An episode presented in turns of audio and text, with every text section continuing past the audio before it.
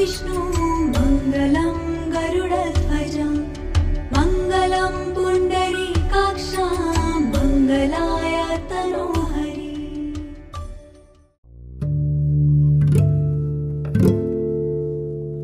Om Swastiastu, Sobat Hindu Times yang berbahagia. Ya, telah lama kita tidak menyambung episode podcast kita.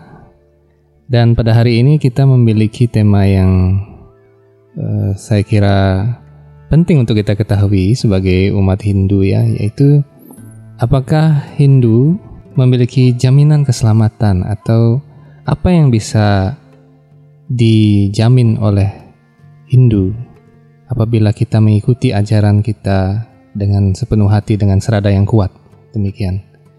Ya, apa janji-janji Tuhan terhadap orang-orang Hindu yang setia dalam jalan Dharma ini? Nah, untuk itu eh, kita seperti biasa telah hadir Sri Sriman Eda Waisnawa Pandita Damodar Pandit Das atau Srila Guru Pandita di studio Hindu Time 108 bersama kita. Om Swastiastu, Srila Guru Pandita. Om Swastiastu. Eh, Baik Guru Pandita, dalam agama lain sering kali terdapat kutipan ayat-ayat, kemudian ceramah-ceramah yang eh, mengandung janji Tuhan untuk keselamatan umatnya. Demikian. Apakah Hindu juga memiliki jaminan keselamatan rohani seperti itu? Pasti, pasti. Karena ketika kita berbicara tentang agama, berarti hubungannya dengan Tuhan. Itu agama pasti ada Tuhan. Ini kadang-kadang kan kita yang mengklarifikasikan, oh ini adalah kelompok Abraham Abrahamic misalnya. Nah, terus ini kelompok yang dari Agama Timur demikian. ya setelah begitulah. Umat timur agama itu kita membedakan. Di mana pun ada sesuatu di tempat lain juga ada sesuatu. Seperti sebuah negara. Seluruh negara secara umum seluruh negara di bumi ini di sana ada orang makan nasi di sini ada makan nasi mungkin perbedaannya di sana nasinya nasi apa di sini. Modelnya mungkin dibuat model beda. Tapi kuncinya sama. Berikan keselamatan. Pasti itu. Karena itu umat Hindu jangan terkecoh dengan hal-hal apa pun. Kalau kita sudah beragama Hindu pasti itu ada seperti saya katakan pasti. Ya pasti Guru Tapi Pandita. bukan berarti dengan mengatakan kita pasti kemudian kita merendahkan yang lain. Itu bukan cara beragama. Begitu kita berpikir, sekarang bahwa di Hindu ada jaminan keselamatan kemudian kita rendahkan yang lain. Pada saat itu juga sudah tidak berkenan di hadapan Tuhan. Saya yakinkan itu. Tentu saya melihat orang-orang yang dengan cara seperti itu beragama atau mengagama sangat disayangkan. Bukan masalah dengan manusia, di hadapan Tuhan. Bukankah Tuhan itu satu kan? Di hadapan Tuhan. Kan itu saya mengajak umat Hindu jangan salah di hadapan Tuhan. Kebenaran itu dicari. Jadi pengembangan ajaran agama dengan dengan tidak bisa dengan cara dengan cara-cara taktik politik yang mengarah kepada apa itu istilahnya amoral dalam dalam arti ucapan kita amoral. Tidak beretika misalnya. gitu. Jadi saya anjurkan bagi umat Hindu kita harus yakin bagi umat Hindu jaminan keselamatan itu pasti ada. Itu sudah pasti. Tinggal kita sekarang menekuni ajaran agama Hindu sesuai dengan keyakinan yang ada sesuai dengan kemampuan yang ada dan tidak tidak perlu tidak harus. Pada saat yang sama seperti itu kita merendahkan yang lain atau berpikir yang lain itu rendah segala macam. Atau berpikir juga ah sama saja saya bisa pindah sana kemari. Itu juga tidak tepat seperti itu. Jadi yang benar tekuni keyakinannya yang sudah kita yakini dan sama tidak berpikir tentang lain yang kurang. Kadang-kadang kan ada seperti itu. Itu tidak membuat Tuhan menjadi puas saya yakinkan itu Jangan kita ikut-ikut-ikutan seperti itu. Ini inilah mental kita diuji di hadapan Tuhan. Gitu. Gitu. Kalau kita ingin mendapatkan sebuah keselamatan, karya keselamatan Tuhan sudah ada di situ. Tinggal kita sekarang tenggelam di dalamnya, tinggal meneguk saja. Andaikan andaikan setiap dagang nasi itu atau warung nasi restoran minuman makanan itu sudah ada pasti sana. Jadi seperti itu. Mungkin Guru Pandita bisa menyampaikan apa saja contoh-contoh janji Tuhan ya dalam dalam tanda kutip yang eh, akan menyelamatkan umatnya apabila tekun dalam jalan Dharma ini. Ya kita bisa kalau namanya beragama itu kan pasti kitab suci landasannya kan. Jadi ini secara secara maksud saya secara uh, uh, aturan rata-rata, aturan umum. Karena dalam sebuah agama itu ada agama itu ada agama itu kan umat tertentu, ada Tuhannya, ada orang sucinya, ada kitab sucinya, kan atau kita pustaka sucinya, kan Dasarnya seperti itu. Tidak usah jauh-jauh dari macam-macam terlalu dalam Weda itu banyak begitu ungkapan. Yang sederhana aja cari dalam kitab suci Weda Bhagavad Gita sudah dikatakan. Di sini dikatakan dalam bab 9 ayat 31 Sipram bhavati dharmatma saswat santim digajati. Kaunteya pratijanahi nami bhakta pranasati dalam waktu singkat ia akan menjadi saleh dan mencapai kedamaian yang kekal Wahai putra Kunti, nyatakan dengan berani bahwa penyembahku tidak akan pernah binasa. Apa artinya itu? Kita di Hindu kan kita juga menyembah Tuhan kan. Nah, sekarang kalau kita meyakinkan diri kita kita menyembah Tuhan, walaupun berbeda-beda, anggaplah di Hindu kan terkenal dengan perbedaan keyakinan, perbedaan aliran segala macam lah namanya. Nanti. Walaupun berbeda seperti itu, mari sama-sama menekuni, meyakini Tuhan itu sendiri. Berarti dalam satu kesatuan dan berbagai aspek beliau yang kita cari.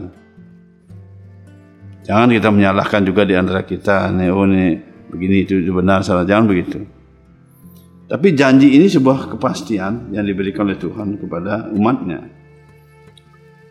Dalam waktu singkat ia menjadi saleh dan mencapai kedamaian yang kekal.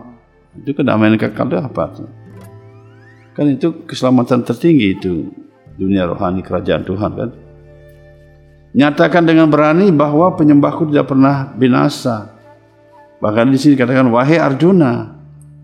Kenapa objek Arjuna biar ada langsung berbicara yang mendengarkan langsung. Biar ada dengan yang mendengarkan biar ada langsung yang menindaklanjuti. Kalau seperti saya sekarang ngomong misalnya sendiri saja. Itu siapa yang menindaklanjuti omongan saya? Tapi sini ada pendengarnya. Arjuna itu pendengarnya. Dan itu Arjuna pun di sana menyerahkan diri sebagai penyembahnya dan sebagai muridnya kan itu. Pada zaman itu Tuhan turun ke bumi ya seperti itu. Nanti bagaimana Hindu mengerti hubungan dia dengan Tuhan sesuai dengan apa tuntunan yang ada di sana itu soal lain lagi. Yang pasti kita sebagai umat khusus umat Hindu kita sudah punya pegangan ini. Hmm. Yaitu nyatakan dengan berani bahwa penyembahku tidak pernah binasa. Apa tidak pernah binasa? Ini bukan bicara tentang badan, ini bicara tentang roh. Begitu kita beragama, kita berbicara tentang roh. Karena itu ada istilahnya prawarti marga, niwarti marga. Prawarti marga itu artinya ilmu tentang pengetahuan badan. Niwarti ilmu pengetahuan tentang roh. Itu. Nah kalau kita sekarang katakan beragama, jadi agama itu adalah sesuatu yang kekal, yang berhubungan dengan Tuhan. Tidak ada agama tidak berhubungan dengan Tuhan. Walaupun cuman mungkin beda-beda nama, beda cara dan dan sebagainya. Tapi di sini sudah dikatakan tidak akan pernah binasa. Artinya dia tidak akan mungkin masuk ke dalam uh, jiwanya itu, rohnya itu tidak akan mungkin masuk ke dalam alam gelap yaitu alam siksaan, alam neraka. Begitu kalau kita beragama kan. Tidak mungkin. Pasti dia masuk ke dalam alam terang. Minimal alam surga. Kalau belum mencapai kerajaan Tuhan, alam surga. Artinya dia tidak pernah binasa. Kalau masuk ke dalam neraka itu, walaupun dalam Hindu ada istilah inkarnasi, ada perbaikan-perbaikan, sesuatu itu sifatnya sementara, tapi dengan masuk neraka itu sudah menghambat sekian hambatan bagi sang jiwa untuk mencapai alam yang lebih tinggi atau pulang ke rohani. Andaikan kita di sekolah, jangan sampai DO lah. Apakah DO itu kekal bisa kembali? Bisa walaupun DO pun bisa ulang kuliah lagi kan begitu. Ada harus ulang kuliah lagi kan. Tapi kalau tidak DO kan dia melanjutkan lagi sedikit. Nah, istilah di sini tidak ada umat Hindu DO. Inilah jaminan keselamatan. Satu sloka zaman keselamatan itu sudah sudah masuk di anak kita. Dan kemudian bagaimana kemurahan hati Tuhan? Dalam ayat sebelumnya dikatakan, Apicet carut hajetemam ananebhak. Sador ewa samantabya samyak dewa situ hisaha. Apa dikatakan? Meskipun seorang melakukan perbuatan yang paling jijik sekalipun, kalau ia tekun dalam bakti, ia harus diakui sebagai orang suci karena karena ia mantap dalam ketabahan hatinya dengan cara yang benar. Ini artinya apa? Walaupun umat Hindu sudah berbuat sesuatu yang salah sebelumnya, ketika dia bertobat, dia mengakui kesalahan dan melakukan pertobatan, dia kembali ke jalan menempuh jalan apa yang Tuhan ajarkan, apa yang orang-orang suci sudah berikan petunjuknya kepada kita dan ikuti dengan cara penyerahan diri dan ketabahan hati kita dan mantapkan keyakinan kita kepada Tuhan. Maka seketika itu seketika itu orang sudah menjadi suci dengan pertobatan yang dilakukan. Itu perlulah di sini mengerti bahwa kita kalau kita berbuat salah jangan bangga dengan kesalahan itu. Berbuat dosa apalah segala macam, kembalilah kita menyadari oh saya sudah salah. Saya tidak akan mengulangi lagi, saya bertobat.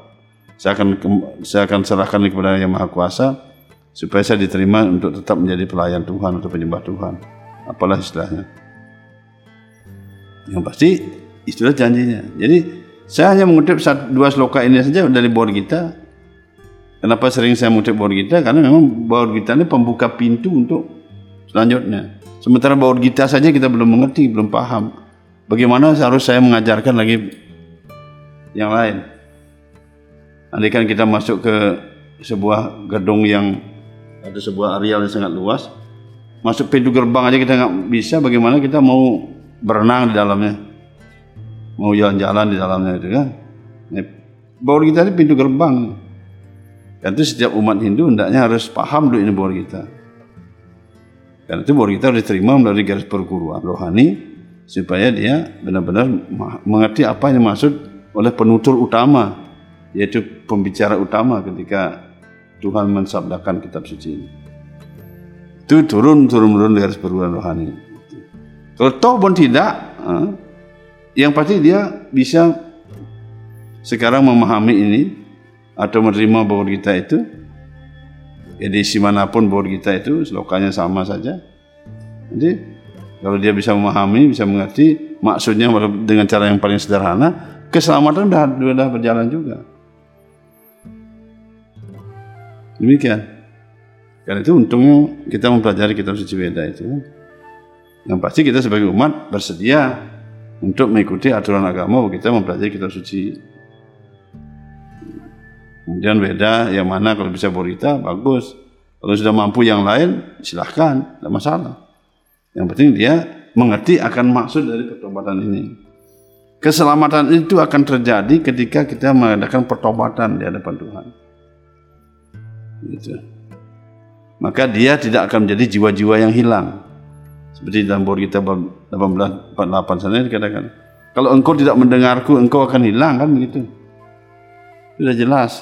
Jadi kita jangan menjadi jiwa-jiwa yang hilang karena dengarkanlah apa yang Tuhan katakan atau sabdakan melalui kitab suci. Beda khususnya begitu. Kalau kita memahami dengan kitab suci bahwa kita sebagai sebagai pembuka silahkan. Kalau sudah paham lagi lebih dalam silahkan.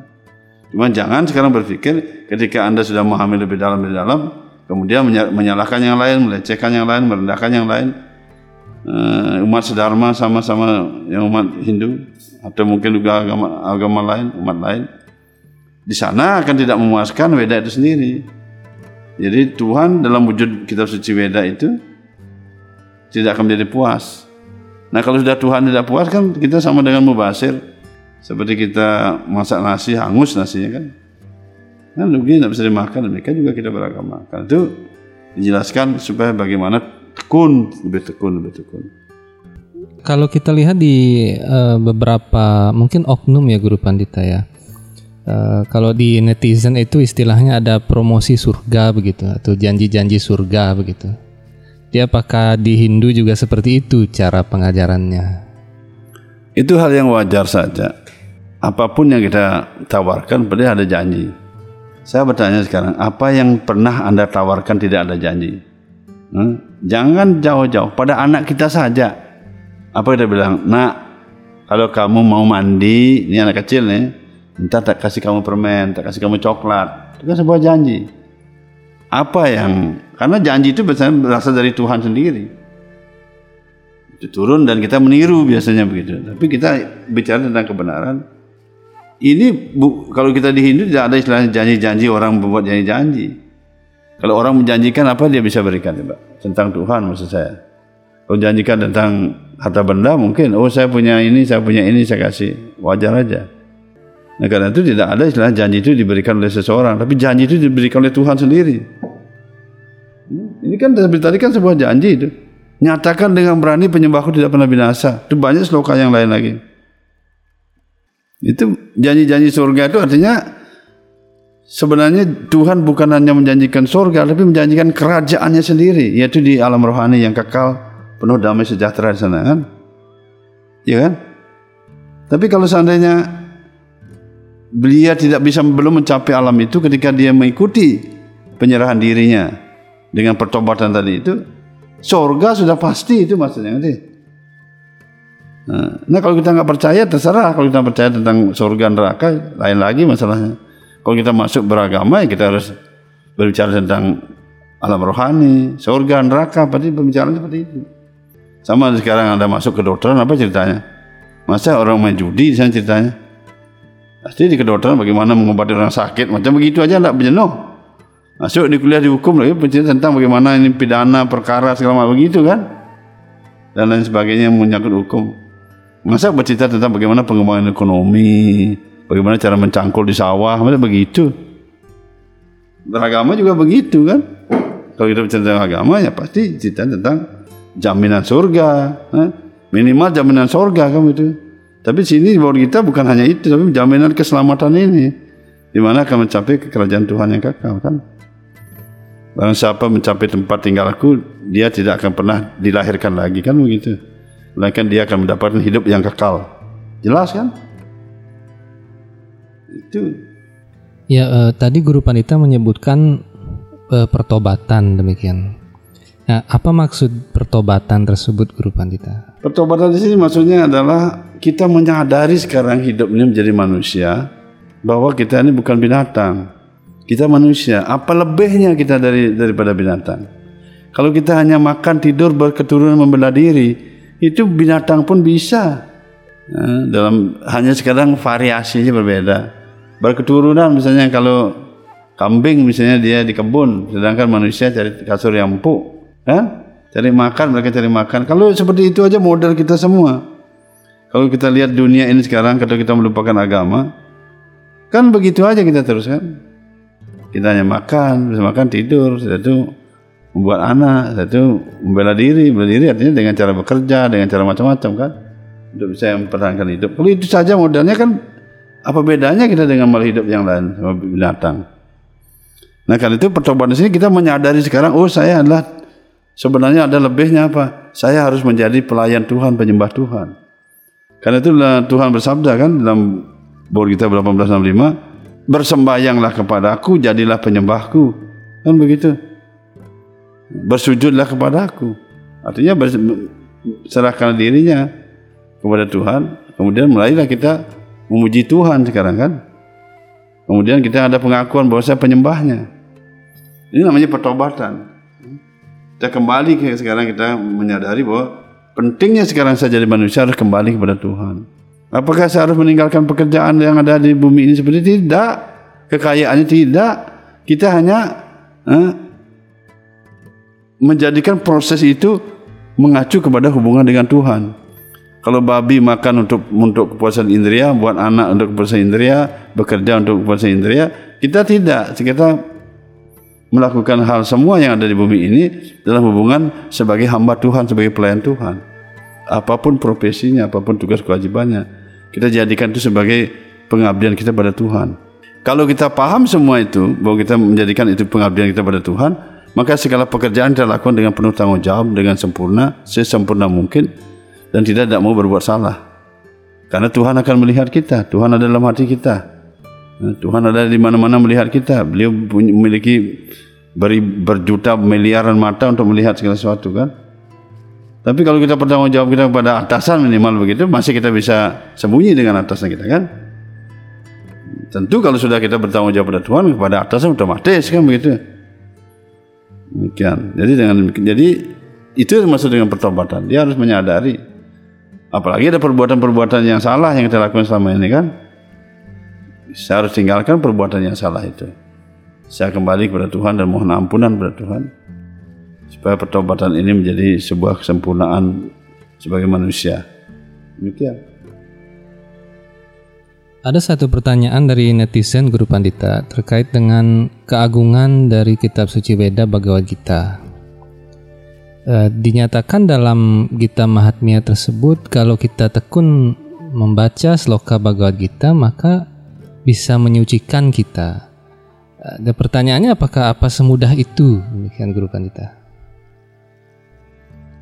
Ya, itu kan namanya sama seperti begini. Kalau kamu mau makan, kamu pasti sehat. Kuncinya kamu makan. Apa semudah itu? Langsung makan saja. Tapi kan makan apa yang harus dimakan. Jenis makannya gimana, jam makannya bagaimana, aturan makannya apa yang terlebih dulu dimakan. Minum air atau makan buah atau segala macam. Ada aturan. Berapa takaran kita harus makan sesuai dengan kebutuhan kita. Bukannya sekedar makan karena nafsu lidah kita. Nah ketika mari kita makan itu kita tahu rumusnya dengan baik, maka makan itu akan menjadi bermanfaat.